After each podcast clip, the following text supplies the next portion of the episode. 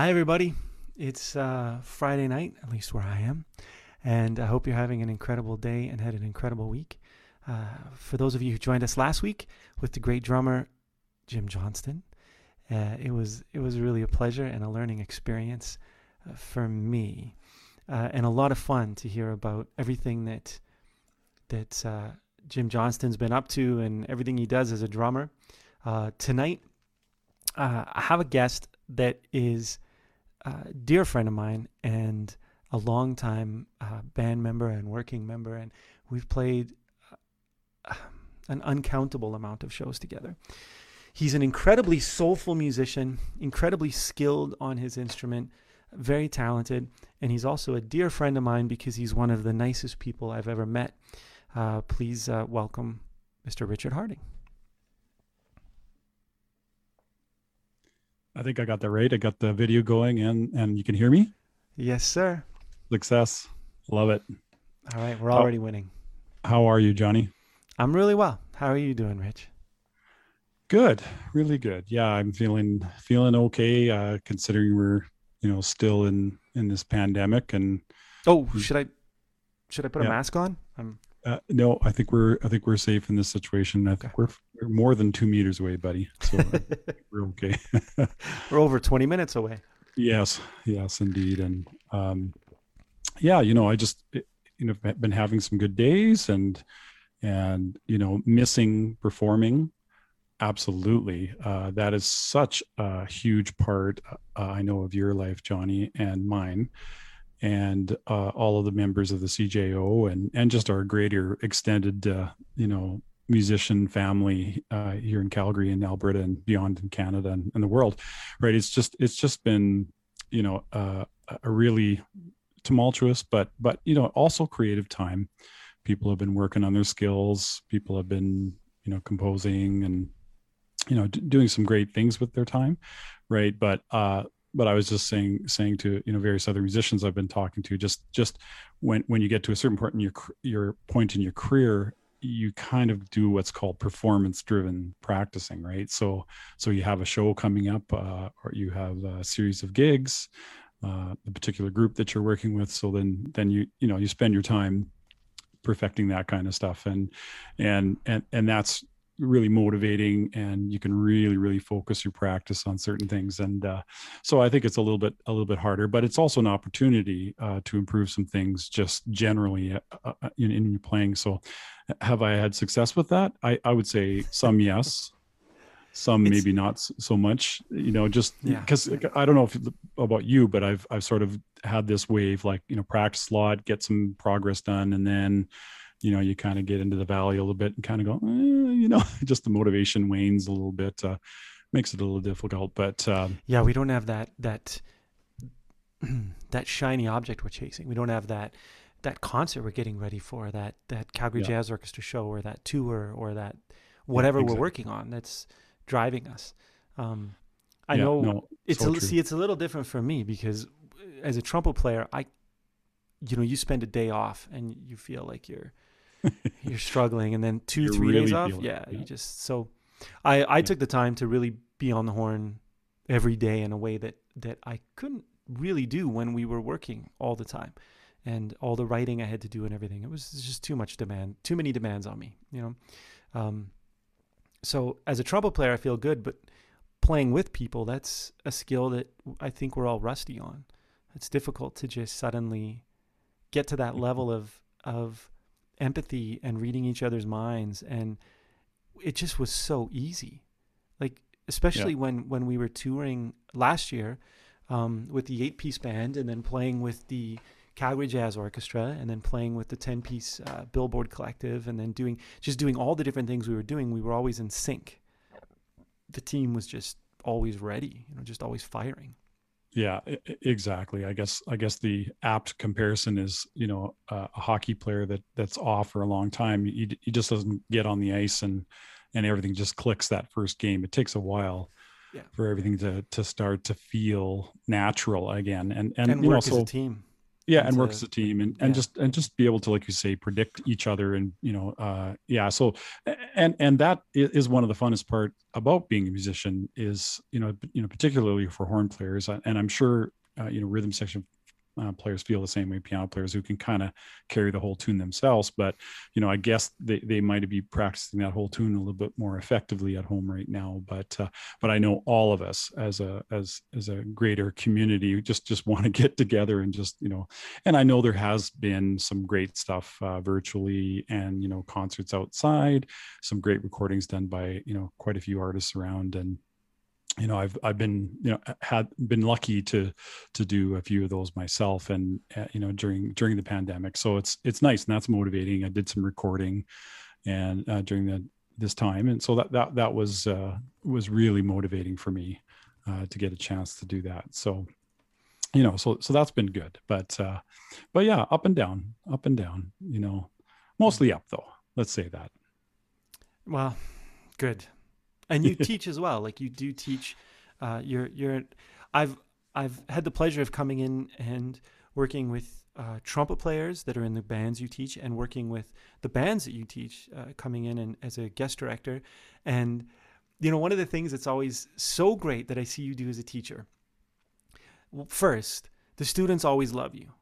They respect you and they love you, and you treat them at, at, at uh, teaching high school, like high school age students, and you treat them like they are um, just your friends. You know, you you now obviously they need to listen to your rules, but there, but, there has to be respect. Yeah, absolutely. yeah, there has to be boundaries. But but you treat them like they're your friends, and you treat them with so much love and inclusiveness, and how they open up and respect you for that. I love that, and I love a couple things is that you your energy uh, comes through in who you are as a person towards them. And you do one thing that I love seeing in, in, in music education, which is you play for them and constantly. And so they can hear you and hear a professional play.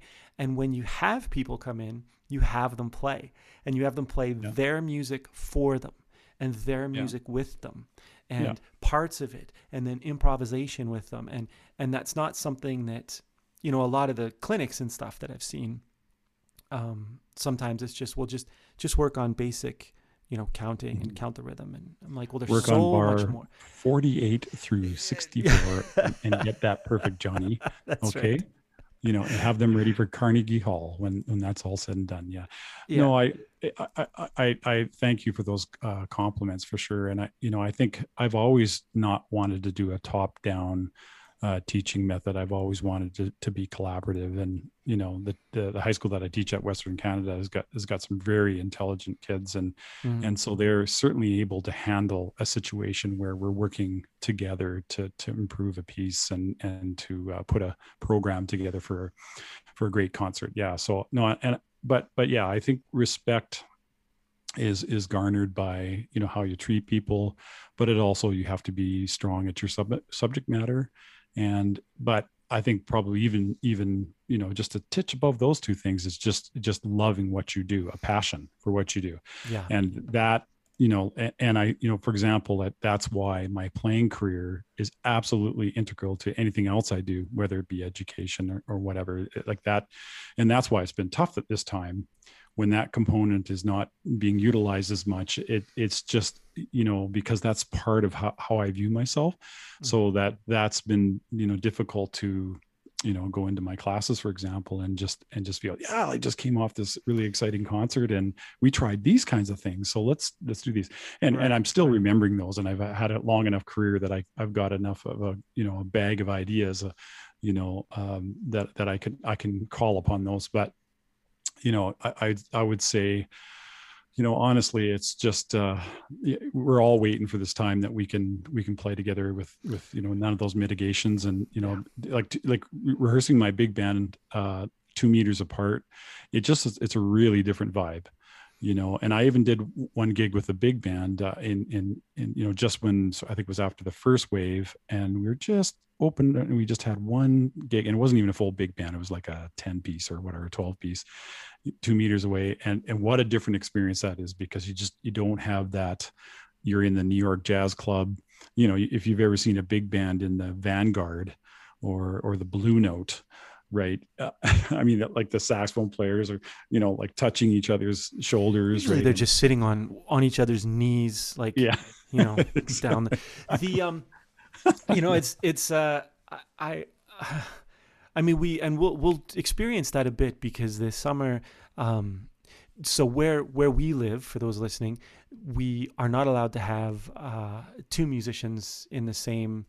Uh, hemisphere basically playing their instrument so they can't be in a park together they can't be anywhere together that's that's the guideline so um, we we will start doing live streams when we can. We'll start doing a, a bit of those things.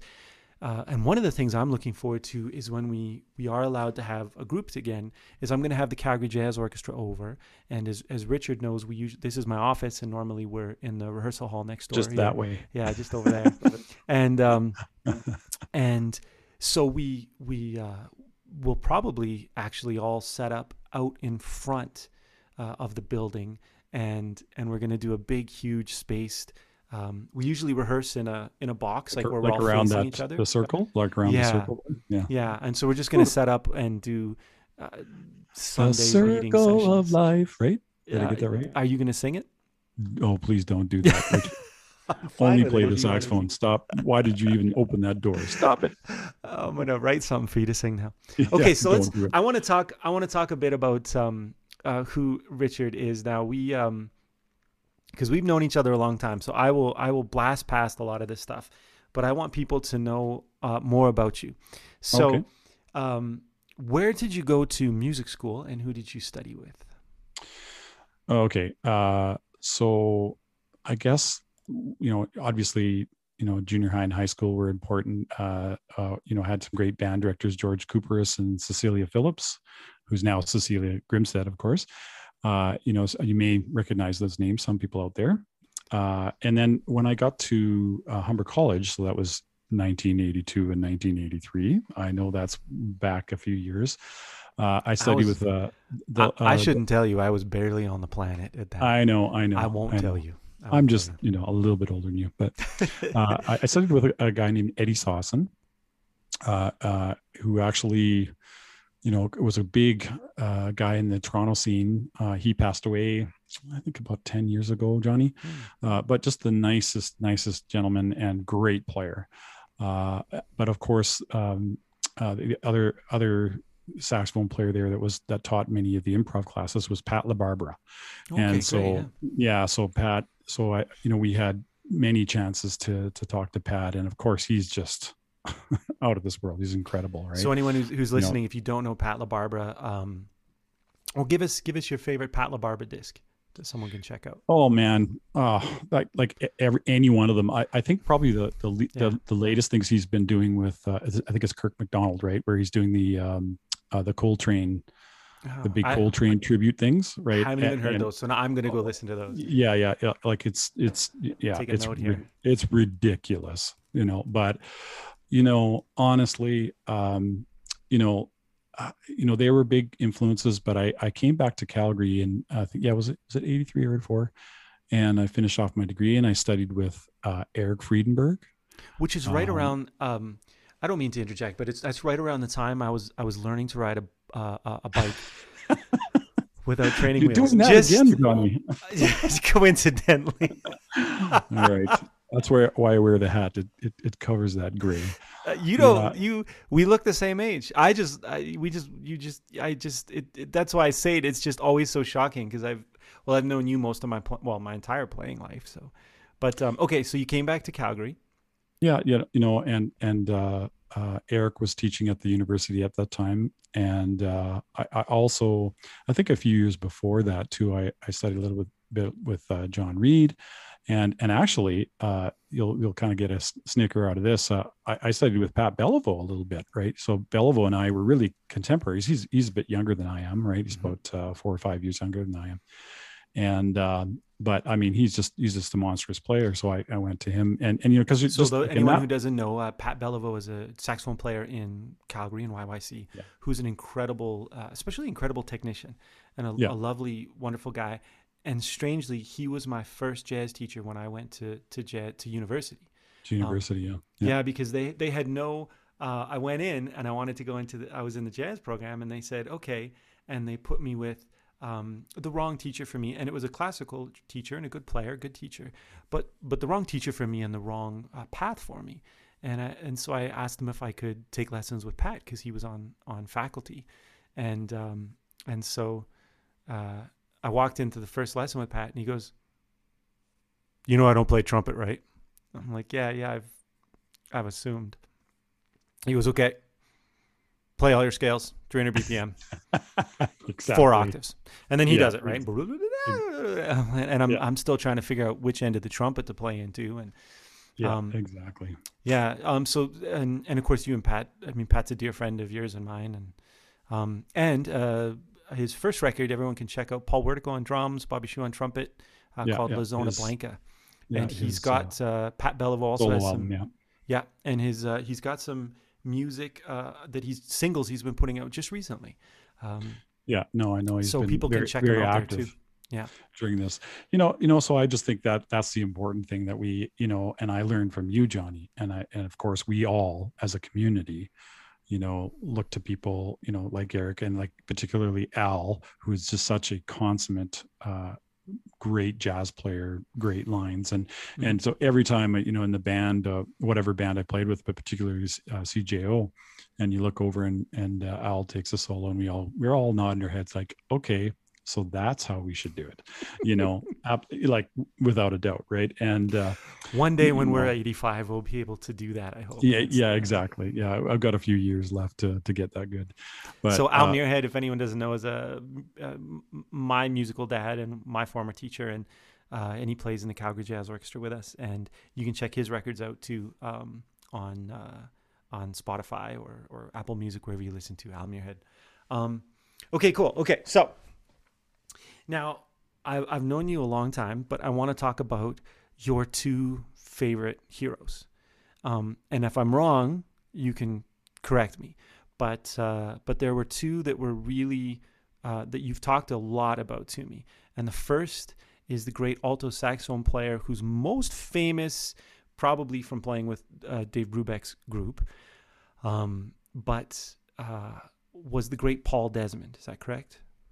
Yeah, absolutely. Uh, you know, and I and I think you know when we were younger, all of us, you know, were attracted to you know I don't know if you're the same, but I but I I love that kind of fusiony thing. So I may not have, you know, I'm talking when I was elementary through early junior high. I may not have listened to a ton of jazz, but as soon as sort of yeah later junior high when we were getting into stage bands and that kind of thing, uh, big bands, uh, then somebody turned me on to to this incredible player Paul Desmond and and like so for the for for a long time tone wise which is you know most people i think would you know would say that richard harding is not doesn't sound like paul desmond and you know because of uh, you know i go for a bigger and more open sound right uh but i i just absolutely love that creamy beautiful sound that he gets on his on his horn, Smoky, right? silky, just yeah yeah in fact he warm, fuzzy. like oh like uh, one of my favorite albums of his is uh, live at bourbon string uh, B- bourbon street in toronto.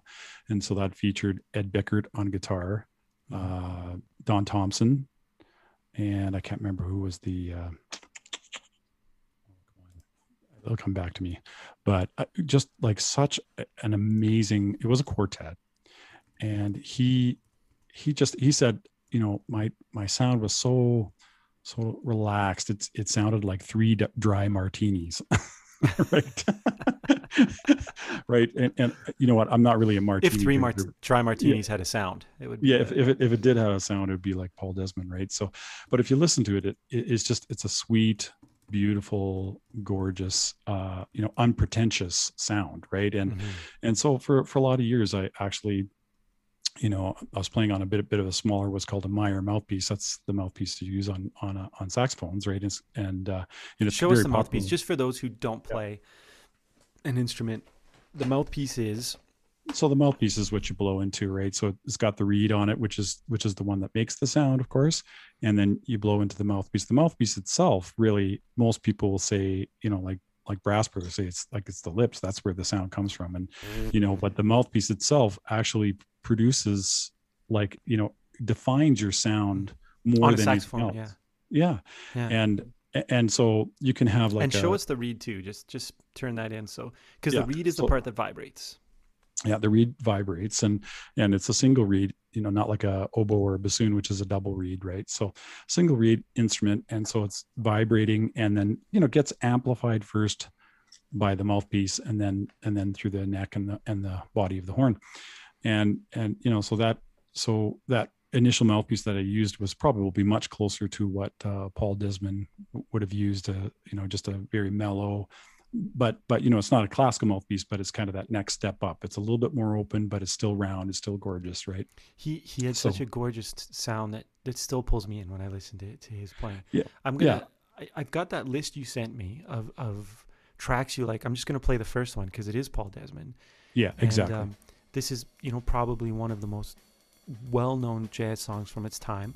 I think it's the second highest selling jazz record of all time. Uh, Dave Brubeck's uh, "Time Out," and I remember arranging this tune for the Calgary Jazz Orchestra for our Dave Brubeck. it was show. awesome man Thanks, awesome man. arrangement And uh, I was so I, it was so great when you're writing for people and you hear and then and then Rich turns around in rehearsal and you got so excited and that made me excited because I took um, I love Paul Desmond's solo on this. So I took his solo and then orchestrated it for the big band but kept his solo and and and then of course had you solo on it too. But um, isn't that just the sweetest tone? It's just so beautiful. You know so for someone who is just you know maybe just coming to jazz or just starting to listen to jazz it's a really great way to start you know uh, listening because you know of course this is with the great uh, dave brubeck uh, but he also did some solo work right and um, you know so just check him out right it's just just really really incredible stuff Yeah, it really is. Um, okay, so the next person I'd want to, I really want to talk about with you is, well, and the one thing I'll say is, is especially after you know working with you for so long, but but but learning how you play. If I want someone to, if I want someone that has that sweet tone that we just heard and that approach, um, I can write it for you, and then I can, um, and and and I can just you know be like, no, I, I need I need you to play like Desmond or in that kind of a vein, and you Yeah. do it with your own language and your own approach and your own sound, but um, but it's not something you're as known for. And uh, I'm, I'm gonna maybe I should take advantage of that more than I, I have historically even. Yeah you know it's like anyone like you know when they get known for a certain thing it's it's great to be a strong person in, in this particular genre Yeah. right? But but we also you know feel like we can uh, do justice to many kinds of uh, genres. And I, and I, I've been really lucky in my career Johnny and I think you the same that we've been employed in a lot of different situations I, I've worked with the CPO I worked of course with you know many which is bands. the Calgary Philharmonic Orchestra here in Calgary. Thank you. Yeah, Yeah. I'm, I'm assuming everybody knows what I'm talking about, but Yeah. yeah, you know, so I, I've I've I've been been able to work with a, a, just a very large variety of groups, and I, I think that helps you hone your musicianship and and, We, and just got to work with the, versatility. the Temptations. yes, Um, that was yes, that was incredible. I mean, I'm a huge Motown lover and, and Motown fan and soul music fan, so that was incredible. And just just the range of of yeah, it's it is. Re- you're right. We're, it's really lucky to be able to do that. Um, Yeah, absolutely. so I want to talk about I think one of your other big influences um, is is kind of what people would may recognize in your sound more, which is uh, the great saxophone player David Sanborn. Yeah, you you know, absolutely. In fact, kind of strange, uh, you know, the way I went through all these great players, but I probably heard Sanborn before uh, Charlie Parker and Cannonball Adderley, and and you know, any any strong jazz player would say, well, the first two people you should listen to is Charlie Parker and Cannonball Adderley, right? And particularly Cannonball, who you know had a little bit of that, uh, you know, had all that technique and all that bebop stuff, you know, with that element of blues that I just that I crave all the time. Um, but yeah, I, I heard Sanborn and, and I was just of, it, of an age and Sanborn was really big in, in that age. I was probably you know the 70s and the and the 80s kind of I, I graduated high school in 82 right? And so Sanborn was absolutely huge in the 70s and 80s and, and and if you listen to movie soundtracks like Sanborn was like on every second movie he was doing some saxophone you know uh, solo somewhere. And yeah so he was hugely influencing on me. Um, and, and, you know oddly enough if, if you talk to david sanborn he says well i'm not a jazz player. I'm you know i'm a, I'm a musician. I I'm a contemporary saxophone player, and and uh, you know, although I've heard him play bebop, and you know, the guy can play jazz, yeah. the guy can play great jazz, but but but I think his whole you know approach to sound and and, and you know approach to tune, you know, is more more in line with kind of the R and B kind of approach. Uh, to, to playing but, and the sound an and, and, the concepts. And, and he yeah. was really even pulling from you you know more about his playing than I do. So correct me if I'm wrong, but but really he was pulling from a lot of the jazz language and a lot of the jazz Absolutely. lineage. Um, oh, yes. Um, and he he was a lot more than what you would normally hear in an R&B saxophone player of the time. Um, yeah, I mean, if, all you have to do is look at who Sanborn plays with, and and you know, all those jazz greats were willing to work with Sanborn. Why? Because because he's that good. He's just, you know, he has that great musical sensibility. And you know, one of the greatest horn section that ever lived was was Randy and Michael Brecker and David Sanborn. Yeah, there there are some recordings of the three of those playing. It's just it's lights out. It's when, so when he, tight. Like yeah. Skunk, he's on Skunk Funk, is he not? Like with uh, heavy metal that album, Heavy Metal Bebop by the Brecker Brothers. Not, I'm not sure he's on that one, but I but, thought but it was him. I thought it was the maybe, Brecker brothers maybe, and David Sanborn, the live versions, right? I'm thinking maybe the live versions. Yeah. But you know, like I, you know, I know they did a lot of commercial work in and around that that vintage, around the, the mm-hmm. 80s, maybe into the 90s, and um, so, but you know, so he he fit in with that crowd and you know how good michael brecker is right and so he fit into that crowd great and and if you you know some of the bands that he's he's come with uh, jeff tain watts on drums you know like just the, the list goes on of, of these incredible musicians um uh who was that organ player uh joey uh DeFrancesco? Di, Di, yeah, DeFrancesco. I bought so that, I bought my flugelhorn from Joey DeFrancesco. That's I know. I know. You know what? So Joey was playing because he plays I'm, I'm, great trumpet. He great plays great sax too. That he's so amazing. I think it's Sanborn and Joey and I think Gene Lake on drums. I think it was. Anyways, oh, wow. so this is in this is in. Uh, I think it was down in Vegas, right? Drina and I was just like, we're doing the Vegas thing, and and um, so we got to go check out Sanborn, and, and so mm-hmm. yeah, so Joey's playing this great Hammond B3 doing the bass line and the and he's just killing it, right? He picks up, he turns around, picks up a trumpet, is playing the bass line. Yeah, he's playing the bass line with his feet on the on the organ or with his hand on the organ. I don't know, maybe yeah. maybe both, but anyway, anyways, like and, and then he, and he he starts this trumpet solo, and I just kind of went, "That's just not fair." Yeah, I am sorry. And then you he'll know. sing the head out. exactly. Anyways, you know, so so, so yeah. if anyone is listening, uh, Di, Joey DeFrancesco, check him out. He's in any of his records. They're just all slamming. He did a, a record of Michael Jackson music that's fantastic. Um, he did one recently, something about something about America, and I can't remember the title of it, but I can see that it's like the American flag on the front. But check out Joey D. Francesco. Um, Crazy. So so Crazy so David Sanborn, in a nutshell, who what what should people check out in David Sanborn? What give us an album? Well, uh, you know, like straight to the heart. Uh, um, I don't know that one. I gotta listen to that. Yeah, it's straight to the heart. Uh, oh, oh, you know what? The, I just I had to look down just to remember the name of it. It's with Bob James. It's called Double Vision.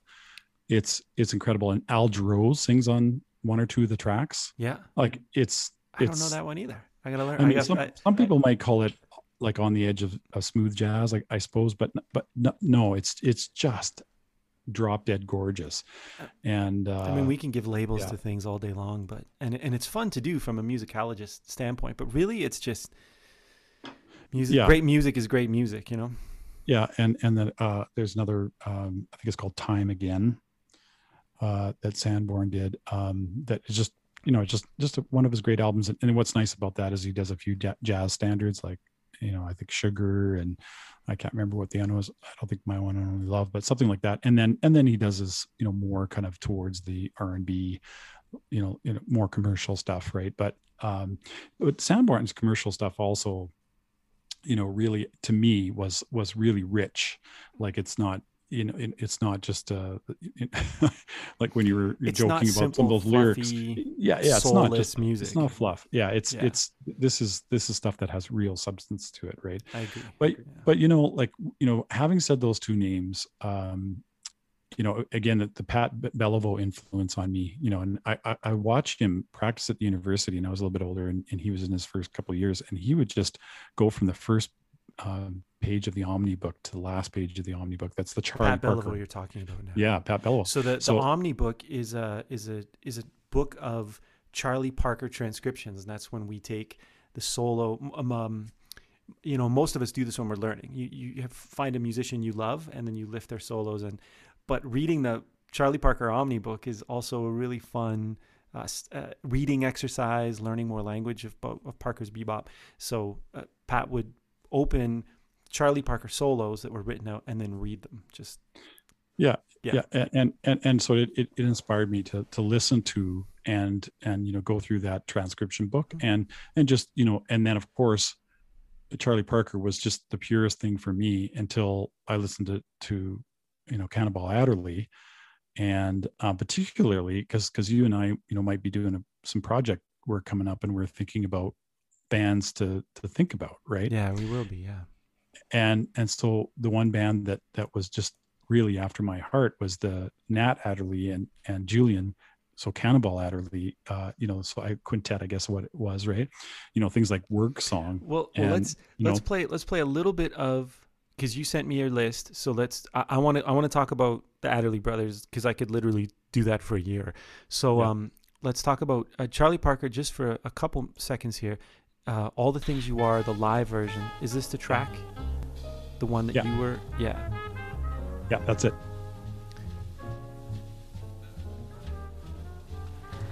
Is that who's on trumpet? Is that Miles? that sounds like that sounds like Miles Is it? It's I find it hard to tell with early Miles sometimes. no that might be No, Diz That's Dizzy. I'm thinking that's Dizzy yeah. Um, but I want to hear. Charlie, here we go.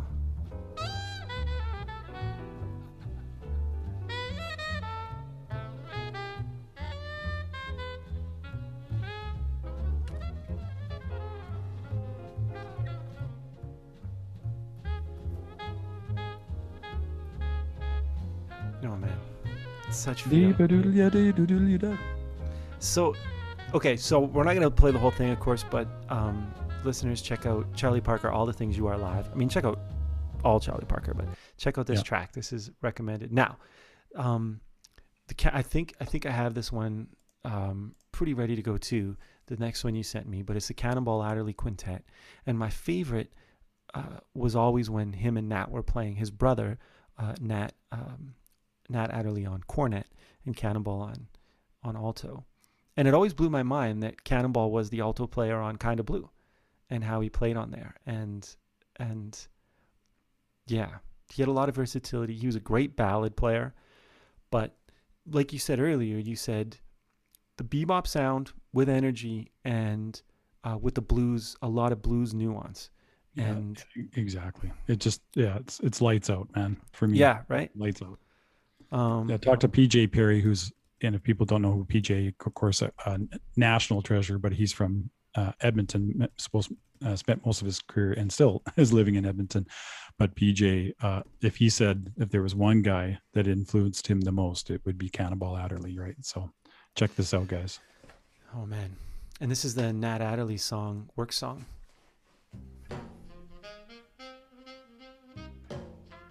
Is that loud enough? You could turn it a bit up. Yeah.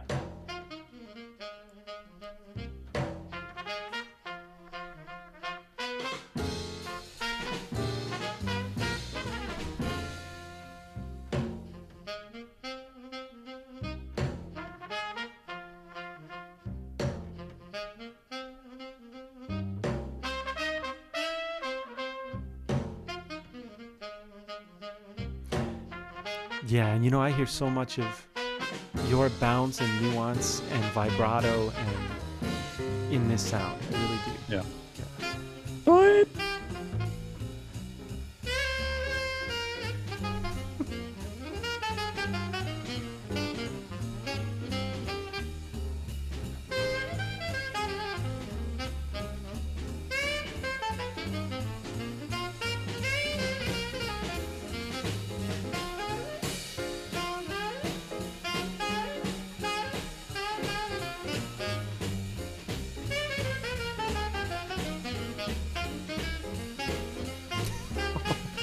Just swing okay, so okay. hard, right?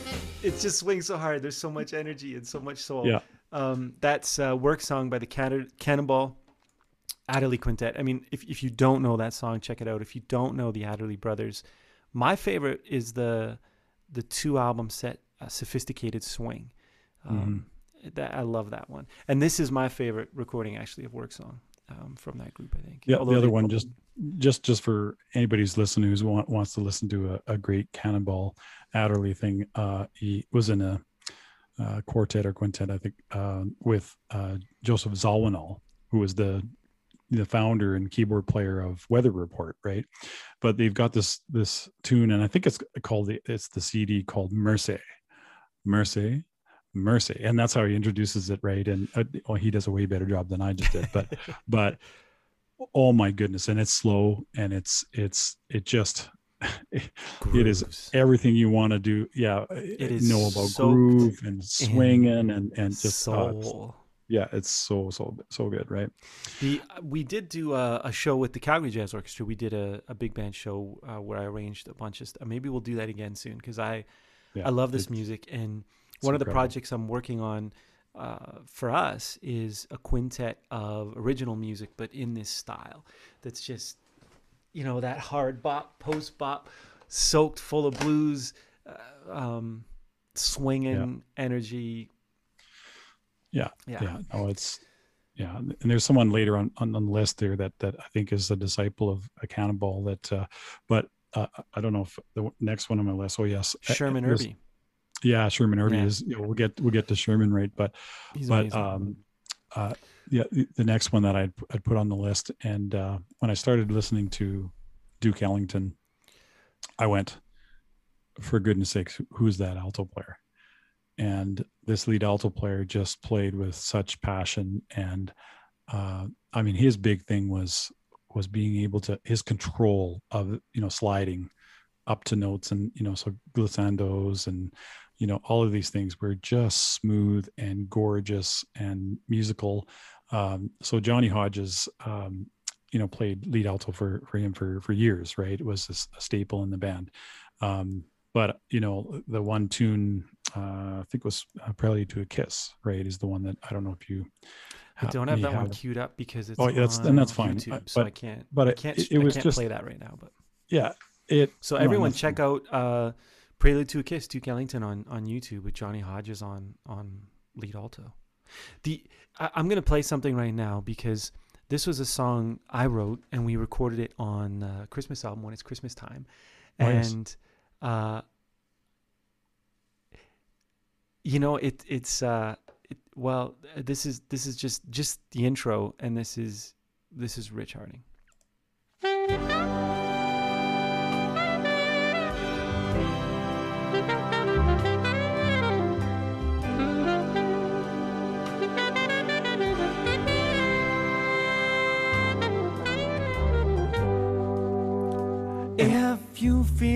And you know it, the the best part, I'm gonna I'm gonna give away one of my secrets here. I'd written this whole song. Uh, I I do like this song. It's one of the songs I've written. I like uh, called "Long Way to Go," and you can listen to the, the full track, you know, wherever you listen to music. But I really didn't. I, I kept sitting down at the piano and sitting down in front of uh, in front of my computer here. So basically, you would see what the computer sees, except for it was a lot more of like, and I was probably wearing sweatpants or something, and um, you know, trying to come up with an intro, and I could not. And finally, I just started playing um, those those pads that you heard that I wrote out for the horns and the strings, and and then I just heard Rich. I'm like, just just let Rich play, and we did, and that was one take, and it was done. and then this whole ending, um, because I love to write around someone's sound, and I know whenever I want to light a room up, um, I just try to write things that let that just just for you to climb on because you will never stop climbing and never stop lighting the room up, and I love it. It's a Um, blessing and a curse. yeah, no, I- Your kids are probably like, I- I "Stop! tend- That's enough." I, tend to get a little excited. What can I say? Yeah. I mean, I love it. And so there's there's uh, I just have to cue it up here. It's right at right at the end of the song. So the song's over. There's no melody left anymore. And for so the song's like six six six minutes twenty seconds long. It's already a long track, but uh, this is a really fun one to do live too because we kind of have this this ending here that's that's large. I think there's a little bit of it queued up, and then I wrote the whole ending just to let Richard Harding have fun. Just listen to Richard have a little bit of fun.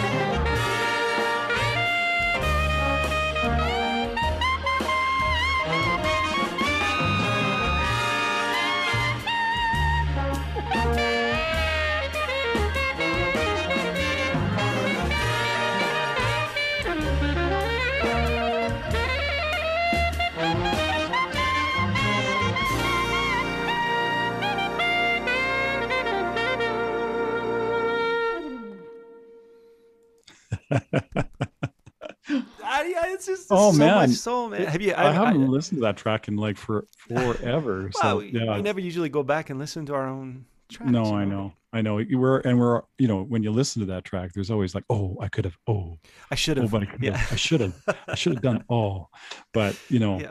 yeah no i'm i'm definitely very proud of that so yeah it's it's great right when you when you get a chance to soar like that and and you're great at giving you know us as players uh, an opportunity to kind of strut our stuff and and you know in the right venue right in the right time and you know and that just i just really felt like that i i think uh, one story i remember i think this was your a sweet jubilation and uh, i think the fruit when we sight read it uh I just, I- I don't know, like, you know, I'm really proud of what, what's on the album. I, I just think that, you know, it's some great work by all the musicians. Right. But I just remember that, that the day that you introduced that tune to the band and Which uh, one? uh so he has risen like that but Oh, like yeah. i mean the whole i mean every track was just like got more crazy and more involved and more you know exploratory right and then you, know, you get gets to the you know getting towards the end at the eighth movement and and i just i don't know i just that particular rehearsal i just i remember being in the solo and is and i think it's what all musicians crave it's that moment where you know your hands dissolve into the instrument your soul dissolves into the into the line and it's no longer about you know semiquavers or you know quarter notes or eighth notes and it- it's now become uh, you know as oscar peterson would describe it places and and textures and colors and timbres and and and, and whatnot and you know and I, you know i just it's nice when you get to that and that's you know I, that's another thing if you're going to say one thing that i miss the most it's those moments where the band gels and everybody gets to that place where you know they know the piece well enough that they can just let the music happen right so I remember that. I remember Yeah. that really well because, um, okay, so let's talk about He Is Risen specifically because I wrote that for uh, the ending of that for you, and we I feature you throughout and in the middle in the solo, but um, I remember that was before we had the dedicated rehearsal space and Yeah, yeah. rehearsal hall, and um, and there's actually a picture that was taken that night when I was conducting and playing. That was my, I think it was my Facebook profile for a long time, and and which might be partly why I'm tying my memory in there.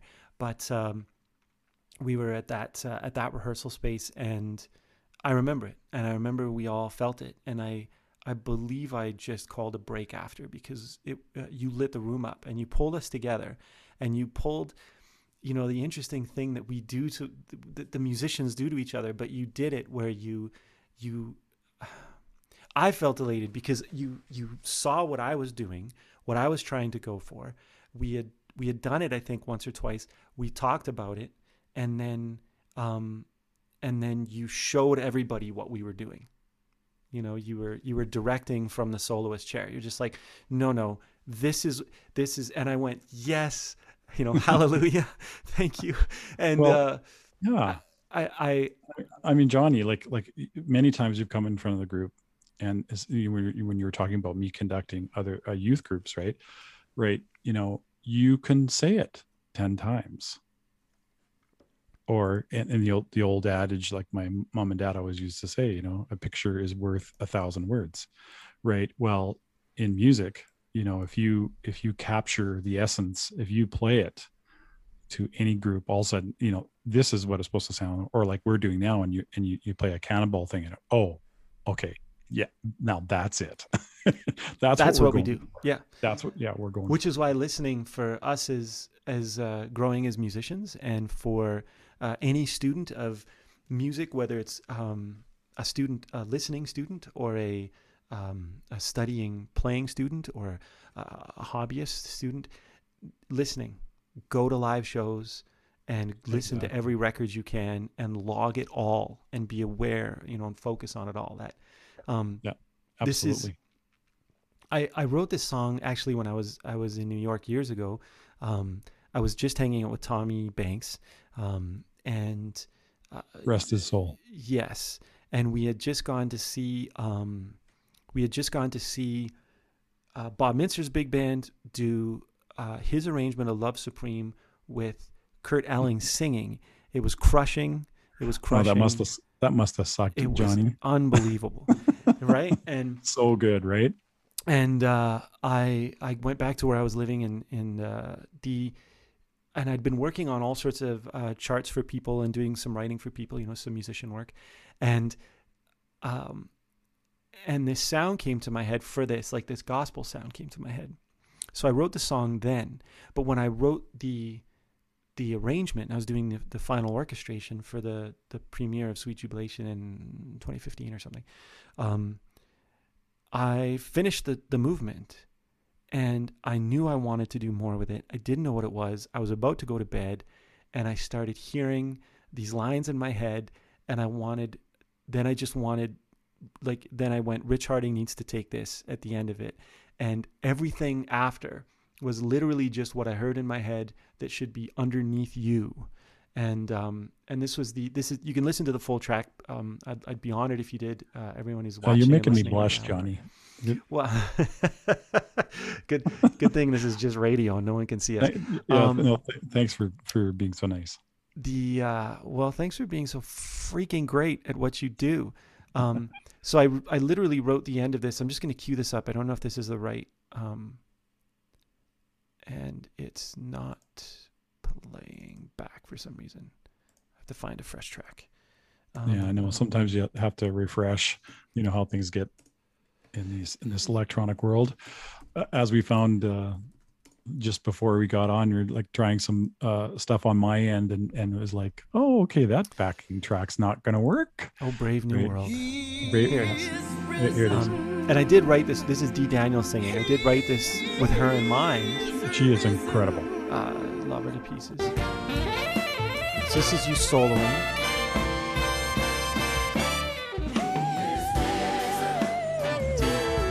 And then have you guys going with the choir and the big band. But this is this was the apologize for jumping around if I'm driving around. So the song ends here.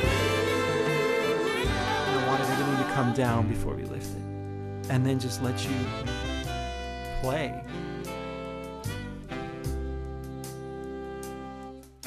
And delay when you come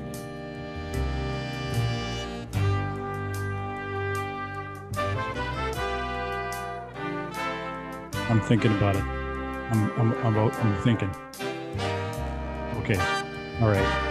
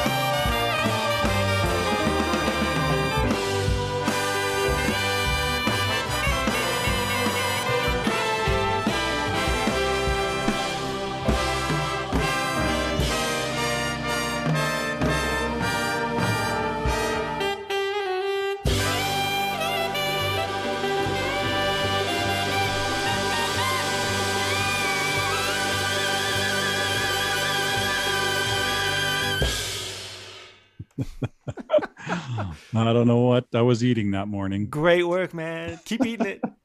Um, Eat whatever and, you and, ate. And uh, and and John May on drums. You know, so creative and pulls the Yeah. energy forward and so much groove. And Doug Berner was playing uh, lead trumpet, Lead trumpet, yeah, just- crazy, right? sounding gorgeous, and the choir, the energy they came with, and um, man, I, I, I love that. It's one of my it's one of my favorite things that that we've recorded together. Um, probably because I'm not playing at that. Not, no, not at all. It- you know, like you play so much on that suite when you think about it, right? Yeah. Is it it's eleven movements, right? Am I right? It's Was it yeah, 11? eleven movements. yeah. Eleven movements, right? So, Yeah. I mean, you're all over so much, uh, you know, of it, and I, I actually don't on it's so that fun. entire I'm conducting on that whole thing the way I wrote it. So I don't I don't play I don't even play like, you know, any harmony parts or section parts or stuff in that one because it's um that's a tiring suite. We we that was a concert that got canceled when everything locked down and I think when if we can perform next April, we which I, I'm assuming we will what it's looking like. This will be on the yes, the please, docket. yes, please. um, I'm going to go to questions here because I've I've totally neglected statements and questions. Oh, sure. Um, uh, Todd, hi hi there, you guys. Hi Todd, thanks for watching. Uh, he says, "Love your horn collection, Johnny." Well, thank you. I uh, I know. Yeah, like I, I thought I had a lot of saxophones. No, I have no saxophones compared to how many trumpets Johnny I, I don't even know how many I have anymore.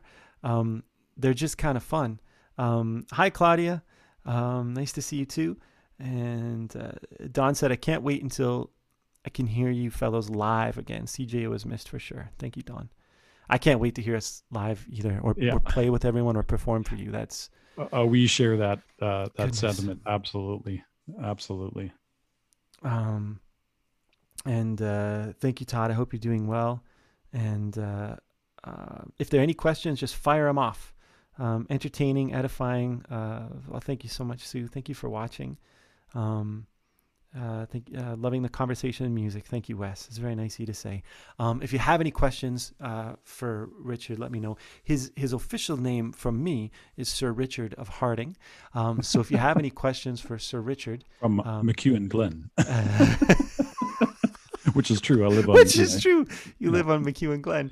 Yeah. Um, but we'll edit that out so nobody can find you. Okay, so what uh, do you remember where you and I first met? I was probably. Was I a university student and you were like a high school student, or was it just just after that? I, I you know, because I know we met. We've known each other for probably thirty years. I would imagine. Would Yeah. say? Yeah, Um, I Was it on a Was it on a gig? I don't we- think it, I, I mean I. I can't remember the very first time. That's the truth. Mm. But I do remember one of the first times I got to hang out with you. I was a university student and um, I was 17 and uh, Lenny Pickett was do, who is the Yes. saxophone player from Saturday Night Live. So anyone who's watched uh, SNL, especially at the end, the saxophone player who lights the roof off the joint uh, Yeah. at the end of those shows constantly, every night, um, is Lenny Pickett. And Lenny Pickett was doing a clinic at St. Uh, uh, St. John's Music, National Music, something like in a music store in town, Yeah. Yeah. and uh, and we were there. I was I and- was at that. Yeah. I- and, I, I, remember, that. watching you uh, gobsmacked at his Yeah. at, at what he could Oh, do, yeah. and um and then we went out for for food after. I think we had Vietnamese uh, pho, you, me, and a couple other musicians, and I think that was a kind of one of the first times I actually got the pleasure of hanging out with you because you Oh, yeah. were were a, a- a legend on the scene already. I was, um, you know, I was uh, still A, trying a to. legend in McEwen Glen.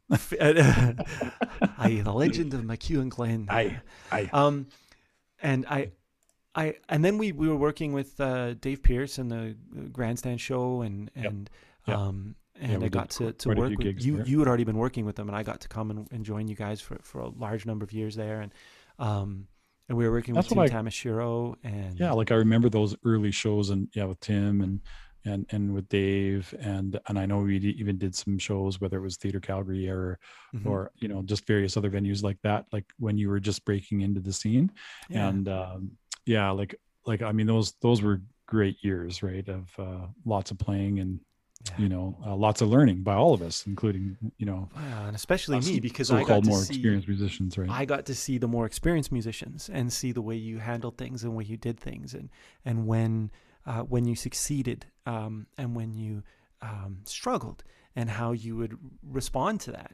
And it's so important it was so important for me to see that it was okay for you to say I don't have this. Yeah. You know should we run that again? And you're like I there's no there's no need. Yeah I don't yeah, have it. I'll Yeah. have it for the next rehearsal. Yeah I'll practice And instead and of- practice that, instead of that fear going oh no i have to try to play something i really can't play you know and and yeah yeah. so i i mean i learned so much from my my favorite moment From in a in, in in that respect was uh PJ Perry was sitting right next to me for like 40 gigs in Theater Calgary. And and uh there was this one clarinet you know it was a tripling book right? And, and this one clarinet lick that I just I would every night it was just like praying to the jazz gods that I could play this lick right? And then finally I think it was like the 39th you or yeah it was that was 40 shows I think maybe. Anyways the 39th gig I said PJ, I'm so sorry. I've been doing my best to play that li- lick, and I go, I go like, how do you, how do you play that lick? And he goes, well, I just modified it. and I, and I just went, oh, like this whole time I'm struggling to get every note, and he just went, oh yeah, well, I just left out that note and this note, and I played this note and that note, and it made perfect sense. to me, right? Wisdom. yeah wisdom, right there. experience right Yeah, there my Yeah. So it was like, wow, okay, now I Um, understand. So speaking of and now you playing a lot of high notes there so for saxophone players can you um in one minute or less explain to us now they call it altissimo on Yes. on the yeah on the um how did you learn it and any quick tips and and a quick demonstration Sure. Yeah. yeah. Well, I remember, I think it was the summer of grade 10. And it was the summer that both my parents were really thinking about, you know, selling me to, you know, where would take me, basically. the right? highest bidder The highest bidder or the lowest bidder. Um, yeah. No, it's it, it- so what I, what I first did, I'll grab my alto here, is you start, you know, figuring out about uh, um, partials, right?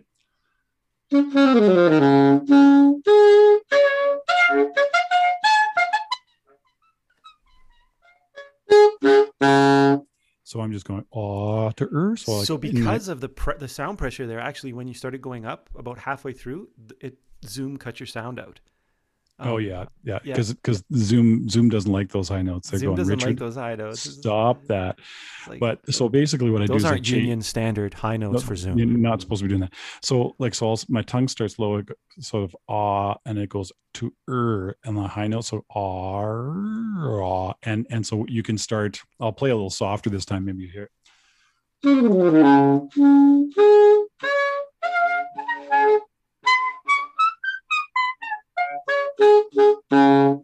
And so you start basically what you're doing is you're splitting.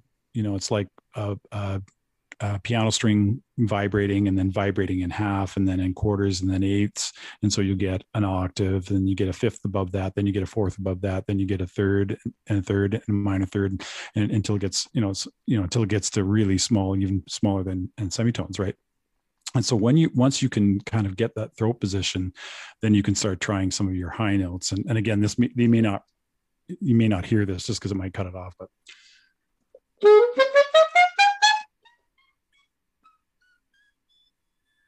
so that's an octave above the. Did you do that again, just a little quieter? It cut it. It cut sure. it down a little. You could hear cut, it, but yeah. it's quiet. Yeah.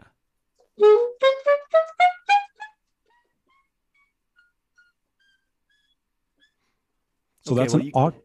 You can hear it a bit. It's cutting it off, but I think hopefully it's cutting it off. But but so so basically, it's an octave above the, the regular range. And the reason saxophone players they did didn't do it just to annoy the audience.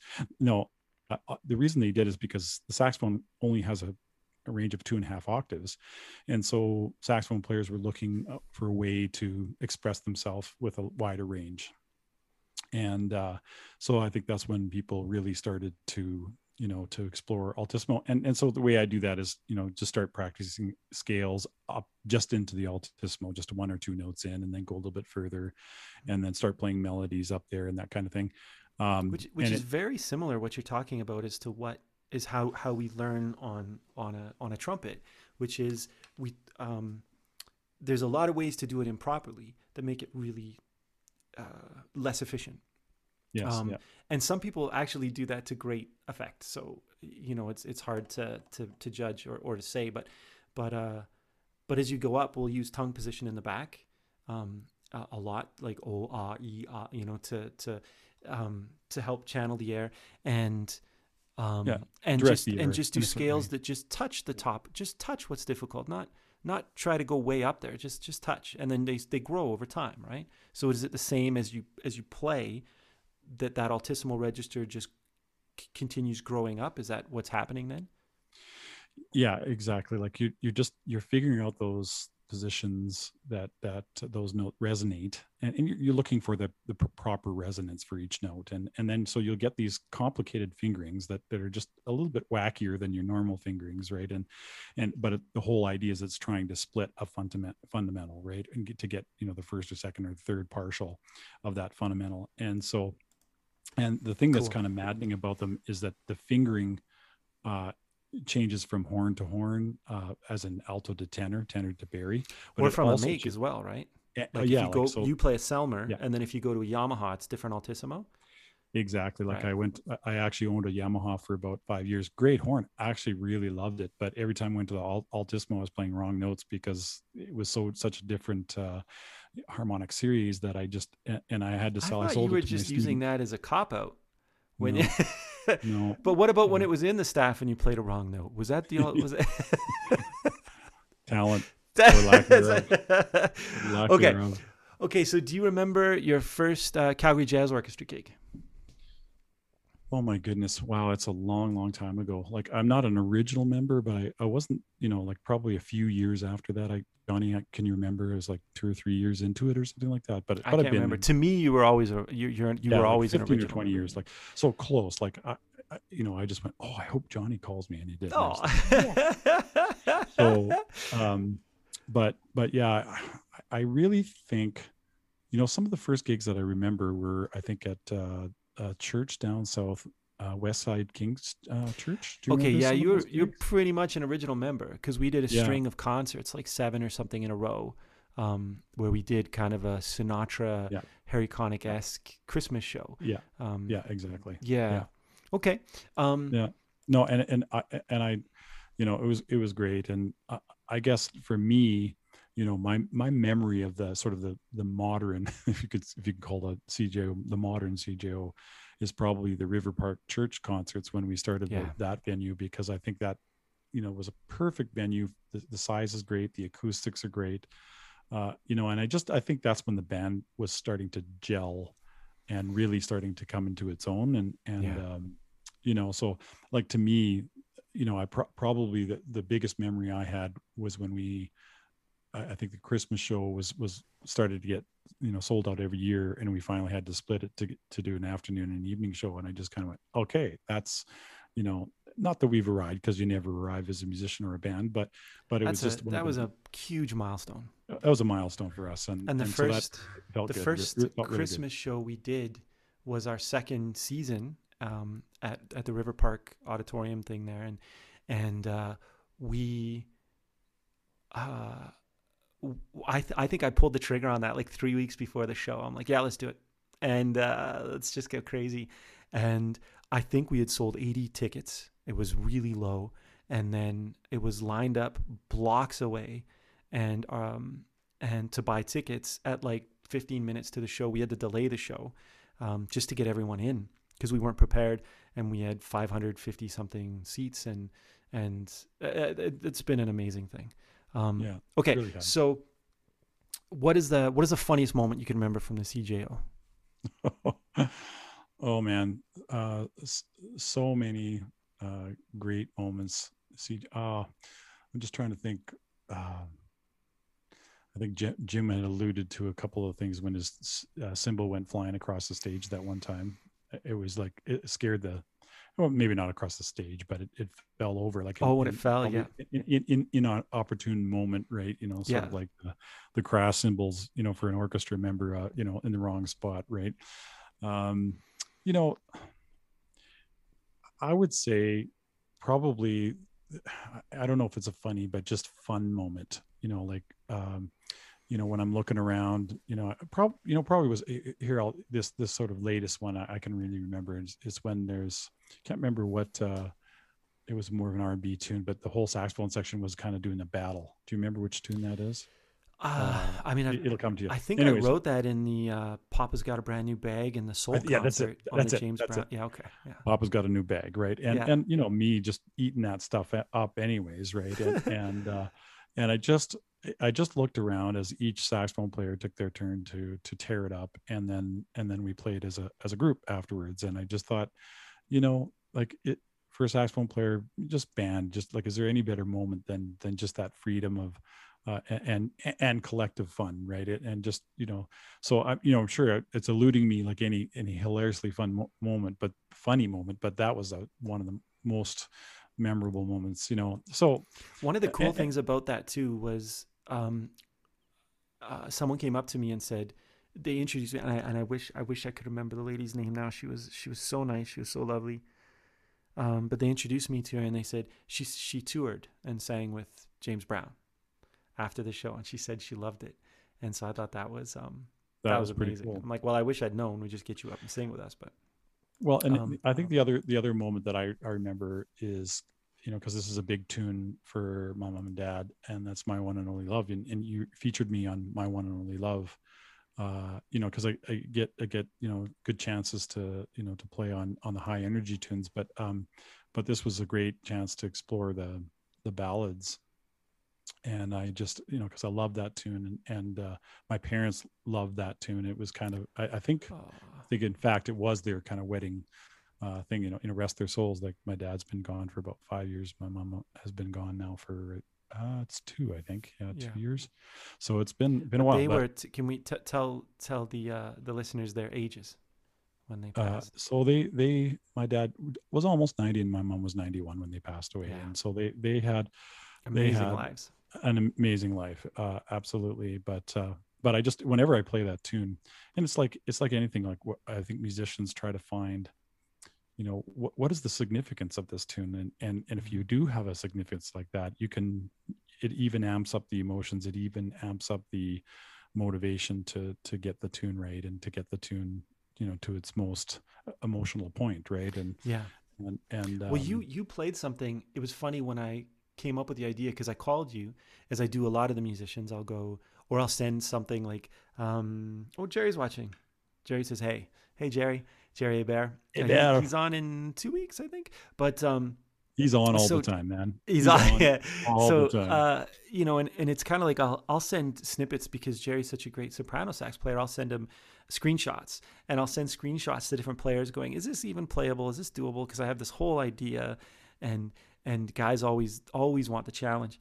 But I remember, I and I don't remember what it was. I think you and I were playing a job somewhere. We are playing a show somewhere. We are doing a recording somewhere.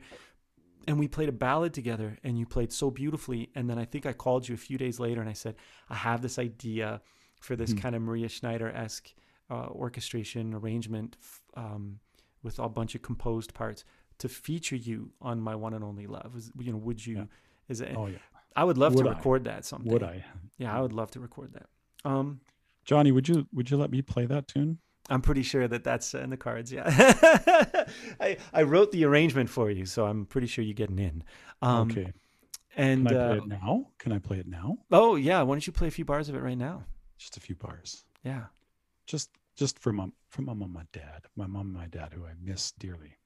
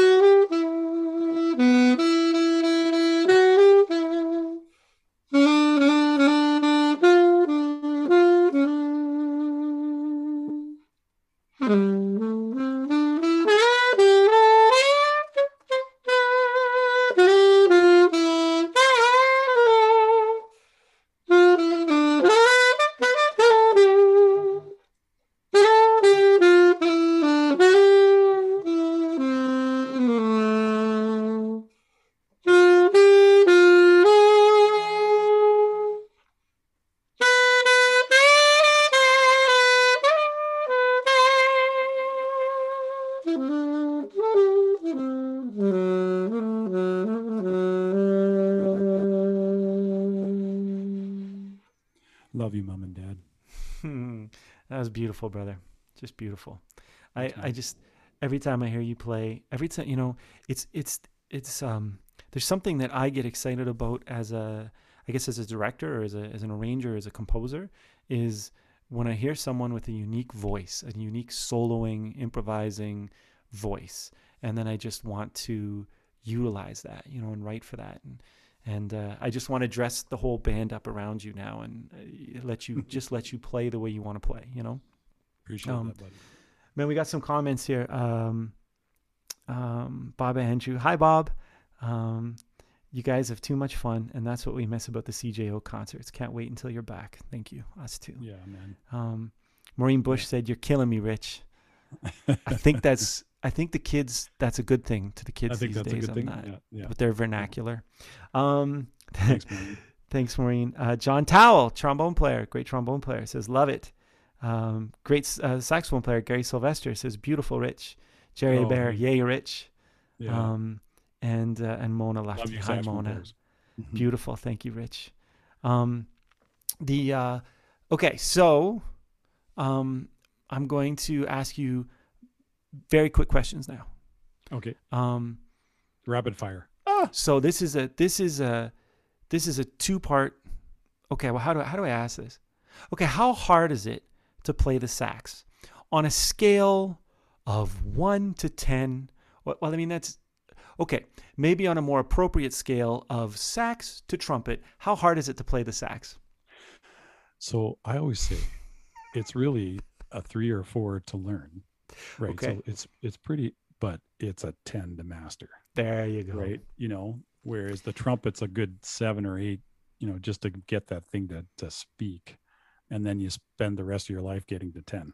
I don't I don't know how to get past two. Um, Yeah. okay, awesome. Yeah, yeah. Um, we've toured a lot, we've performed a lot, we've recorded a lot. What is your best moment on tour?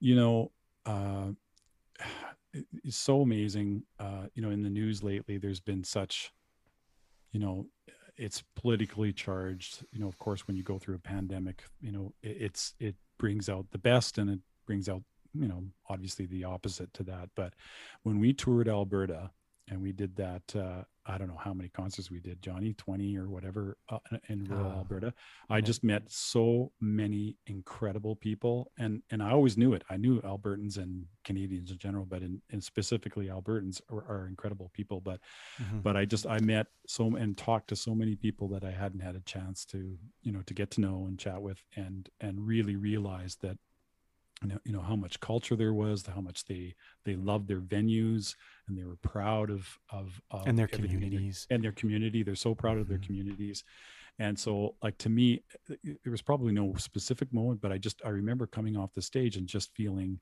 just that that great acceptance by this incredible community and and uh, I th- you know you know the amazing. amazing thing is that they would they would have this approach. So we did it. We did a, a tour where we we we did. Uh, I think it was over 35 in about a year. That was all small, small town. Uh, our joke was we we we played town so small they don't even have a Boston pizza. Was the you know that's right. We played yeah. in and these communities and these people were so lovely and so warm and and again like you say you knew they would be, but um you just you just wanted to go back and they were so uh, lovingly aw shucks and humble about it. They were so like, "Oh, I thank you so much for coming." I'm like, "Are you kidding? We'll come back every year." This Any, was this anytime. was so much yeah. anytime. This was so much fun. The people were so lovely. The, the it was amazing, and the concert halls and the venues they created were gorgeous. But all that you know niceness and incredible uh, people aside, uh, the, there was a certain bowling match that I was thinking somewhere between Lethbridge and Taber or something like that that was like killer. Like we had, you know, uh, you think uh, we're competitive on the stage, you should watch us bowl. I, I think I, I, did great on the first one, and then, but I think few people kicked me butt my butt on the on the second. Uh, the second. Maybe, but I all I recall is just Richard Harding, Sir Richard of Harding, destroying us at bowling. Um, we would constantly go bowling. We go bowling, bowling, on tour wherever we are, anytime. If we have a, a, bit of time on a Saturday or something, we'll go bowling. Um, uh, uh, and I, I just got a note here. Um, ask him about your scratchy towels. Now we we stayed at a. Do you remember oh, there was a there was one. it was like oh. a mom pop motel. There was a yeah. hotel. There was nothing around. I think it was about five rooms. Yeah. And the hotels were like the great grandmother's old linen in the in the top you know, for the towels. Listen, if you want to exfoliate, yeah, it was the perfect venue, right? You, you lost a lot of weight get, after that shower. You, you, get out of your shower, you just you get all that dead skin away. Cool. You're good. okay, so um, here we go. Uh, uh, first answer: favorite all-time record. First thing that comes to your head. Oh, uh, oh.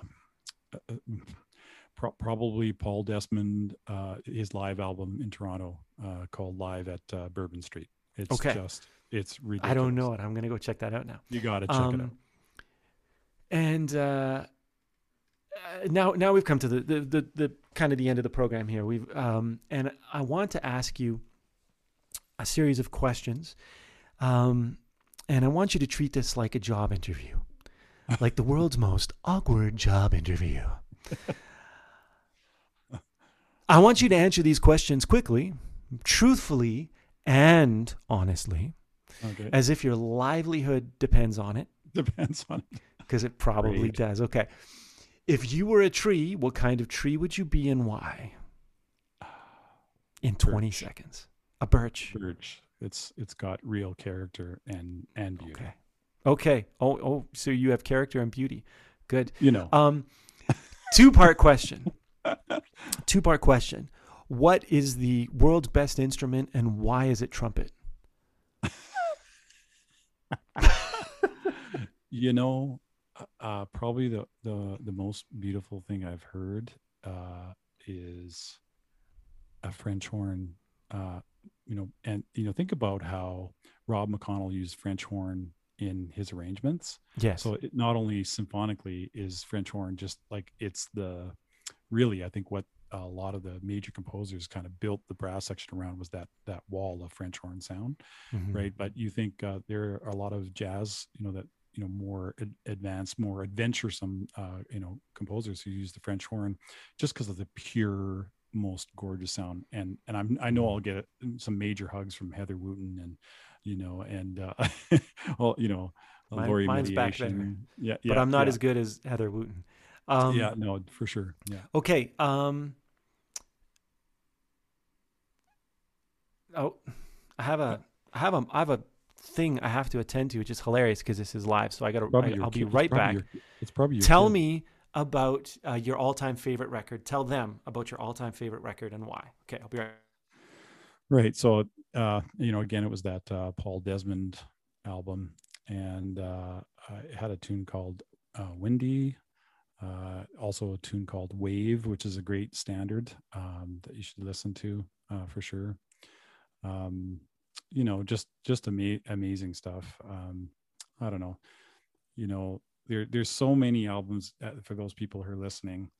Um, you know, just just getting a chance to to get it dive in you know and and I, of course we're talking about saxophone because i'm a saxophone player but you know uh, i heard miles davis uh, twice in my lifetime uh, once at massey hall in toronto and once uh, in switzerland.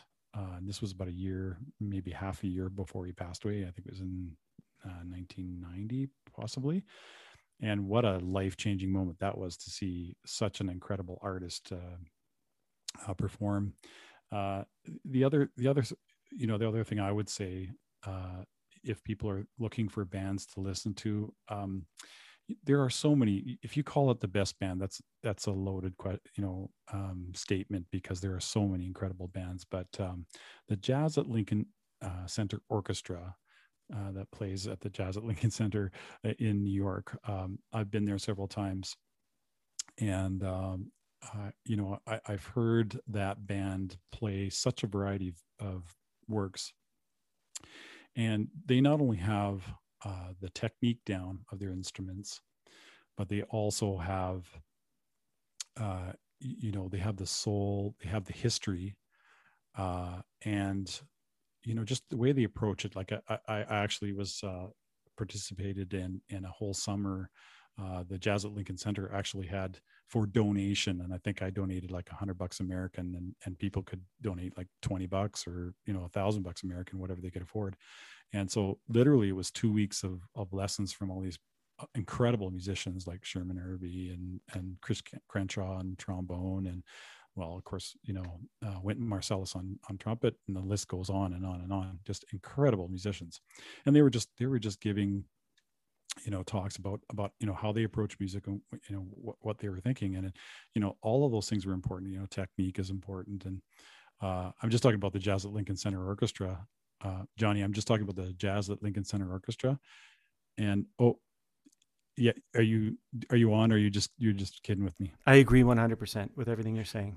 yeah yeah like like uh, so if if you have not out there and whoever whoever's listening if you have not heard the jazz at lincoln center orchestra in my humble opinion and you know i've heard the vanguard band i've heard you know the count basie big band you know and I actually heard it the count basie big band five times once with count basie before he passed away and then four or five times after that.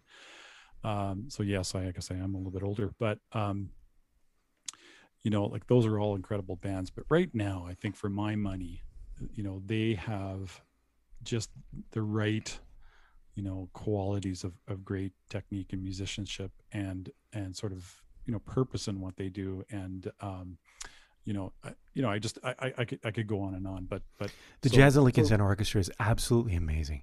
Every band you just named is amazing.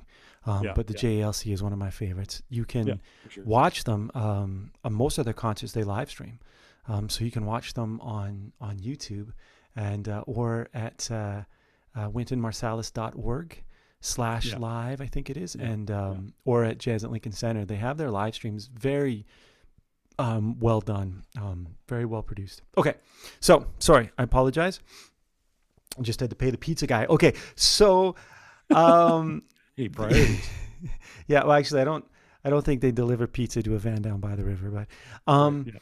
So you're a new. Uh, let me see. Uh, how many saxophone reeds would fit in your room? In, in this one that I'm currently In that in? room, yeah, yeah. Oh my God. Uh, a million. A million. Uh, wrong. The answer is 1.1 million. Um, where do you see yourself in five years? You know, you know, normally when you, if you'd ask a question like that, I'd go like, oh, five, five years from now, I just I have all these lofty goals. I'd like to do this and I'd like to do that. I just want to be outperforming. I want to see a vibrant cultural scene, uh, you know, with great patrons, with great artists, everybody enjoying it. And and I, I know everybody wants that right now, and Mhm. everybody's it's going to take time for it to build to that. But what I see myself in five years, and and I remember Cody, who I think you're going to talk to Cody next week, right? Yes, that's right. Yeah. so Cody was was saying to me that um, you know when this all started, he said, you know, Rich, three to five years, and you know I was just praying to the jazz gods that he was incorrect with that, and and uh, but it, it, he's probably right. I, And, like, there, there's I a degree be- of what he's be- saying is true because people, and it's funny too when this when the lockdown occurred, just to speak business, they'd say, "Oh well, well, can't you live stream?" or or "Oh, I saw music's open again." There's there's uh, I'm like, well, 10% capacity at a small jazz club is not our Yeah, job not back. the same. Um, and it does take 18 months to three years to book tours and put careers back Yeah. together. And Yeah. the amount of logistics and business that go into what we do, um, it takes time. So And it'll that's what be Cody, you know because Cody's uniquely positioned because of, of the you know the ventures also being a great musician. meaning Cody also- Hutchinson, the great bass player, the uh, the artistic director for Jazz YYC, the Yeah. president of Chronograph Records, Yes. the uh, Time for Jazz radio host. Uh, pretty Yeah. much, he's he's just jazz mafia. You know, he he has all the he's got all the No, all the keys. He holds all the. the but you know, he's right. He's right. Um, but Okay. but having said that though, I, I'm the eternal optimist. yes, you are. Like you were, you were, you were saying by you know by Christmas that we can be doing shows and maybe maybe a little bit min, you know, mitigation and maybe a few less people. But I, but you know, I I decided early in my career. And I remember this one gig at uh, I think it was Beatniq, and there was eight people in the band and four people in the audience. And that band tore the roof off that night because we all looked at each other and said, "They're worth it." and we are doing our best show and so if there's you know x number of people half a half a house or third of a house you're going to get the best show uh, you know you know obviously when it, when things are hopping and it's it's a full house that there's a little extra you know that adrenaline that hits your body for sure but but i i just decided early in my career that that it everybody don't i don't care what size of audience what size of size of venue i'm going to give my a game every time Absolutely. When you play, you come to play. That's Sir Richard of Harding right there. no fooling around there baby No fooling around. Um, but yeah, it's true though. It, and, and Cody was 100% right. And, and he's he's got a great you know mind for business and and uh, and is uniquely positioned, as you say, because of all of the hats and that he wears and all the incredible things he does. Um, and we'll be talking uh, about that with him next week. But um, but yeah, we're he he loves this music and and he fights for this music and he fights for for uh, opportunities for musicians like we um and and I do too and and you do too and we all do our part and so we'll be out there scrapping to make uh, to put everything back the way it was and better because I, I wanted to grow from where we were before so okay Yeah. So I have another question for you this is a very this is a very serious one okay and you have 20 seconds to answer it if you were a pizza delivery man how would you benefit from scissors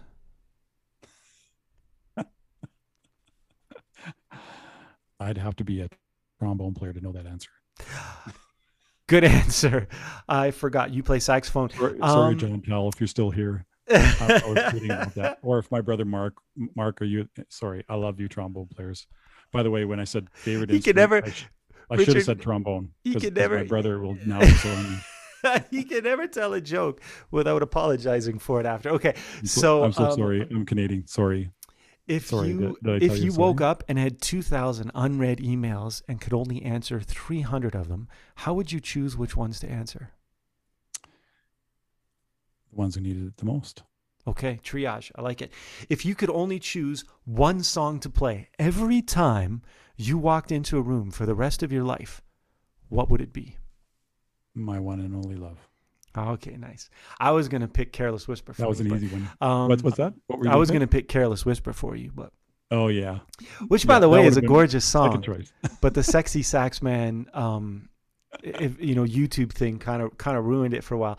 But i i want to take on the challenge of maybe at our next soul concert because you know i love uh, i'm a big george michael fan but uh, he was a great singer. But I, I i think i want to take on the challenge of arranging that for jazz orchestra and somehow making it not sound cheesy with that intro. I don't know if that's Yeah, or or or uh, uh, like like I just uh, saw this one arrangement that has the lick boba da bia buda. Boba da bia buda. Somebody uh, somebody actually wrote a tune around that the the lick. man shane And statson i did bad that tune actually. I, But I- Shane Shane no. Stats and I did that. We called it the theme or something like that. I can't remember. Oh, did you? Yeah, See? yeah. There yeah. you go. So so you you were you were uh, you were before that. I I think this was after the fact then. So Yeah, it's, uh, we were in the before time and the long, Yeah, long ago. So is- okay. yeah. Uh, bonus points. Bonus points. Um, oh, we got some comments here. Um, Cody Hutchinson, the Mafia is watching. Yes. Hey, He's Cody. watching. Hey, Cody. Nice to see you. Love Thanks you, for Cody. watching. Um, y'all are gonna make uh, meet Cody next week. If you don't know the great Cody Hutchinson, um, uh, Jerry's coming for pizza. Uh, Nice. Awesome. Mark is listening. You're gonna get in trouble from your brother, Mark Harding, man. great trombone love player. you, Mark. Um, You know I love you. and uh, okay, so um, bonus points in one minute or less. How lucky are you, and why?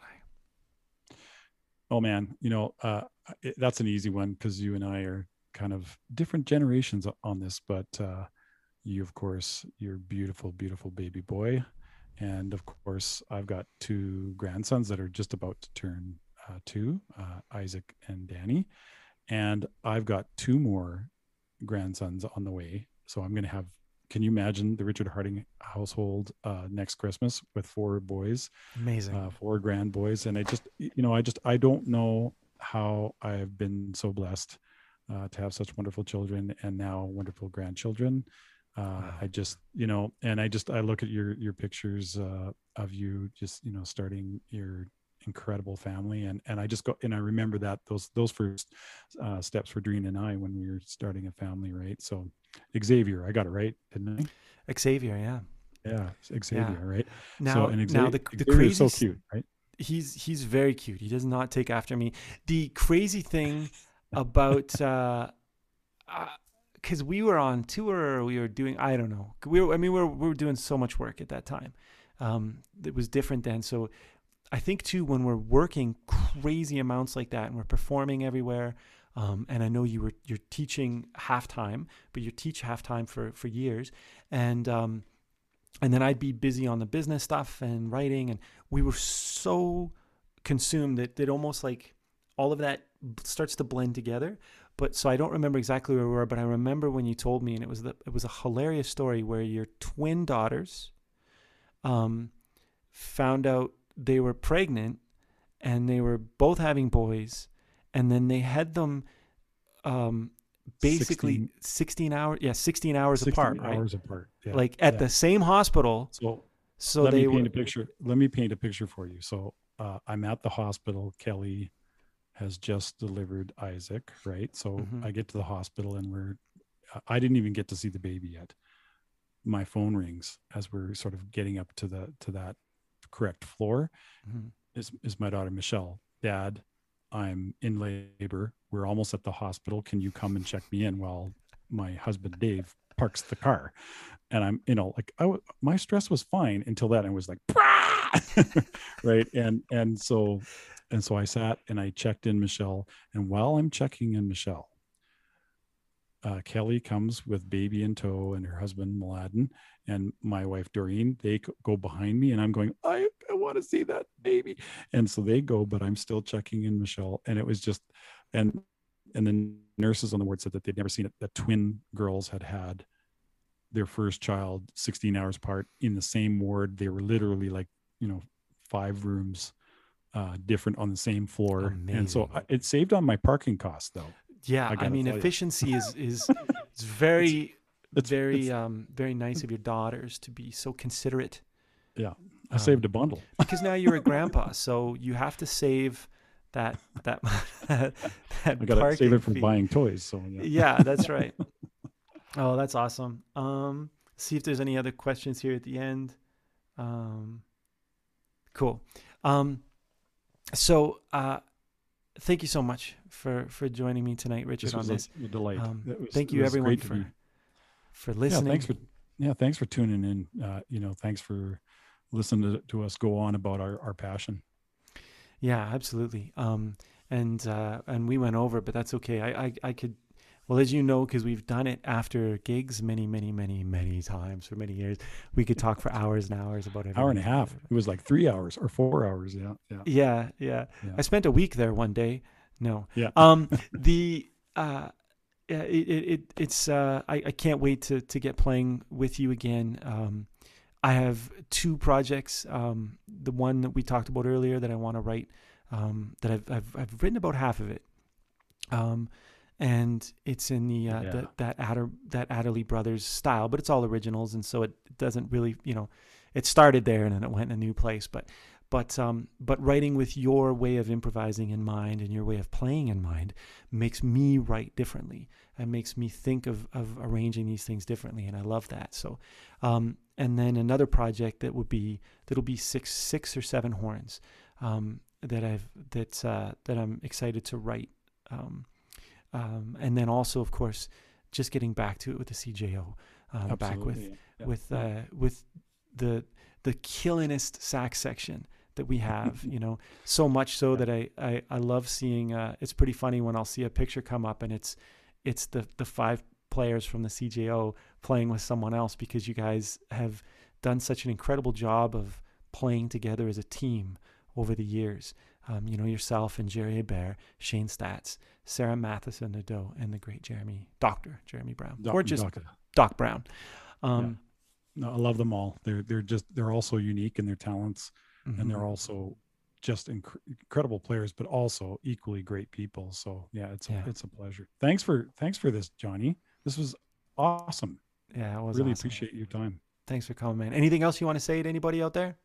No, just just uh, you know, don't lose faith, guys. Uh, we got to stay positive, and uh, I, I think that's like I called myself the eternal optimist. I've had a, a few moments where, you know, I kind of went down a little bit uh, in this last year, but but for the most part, I've been incredibly positive, and uh, and uh, I think we need to do that. Everybody just just stay with it, and uh, we're going to see each other uh, in a concert hall really soon.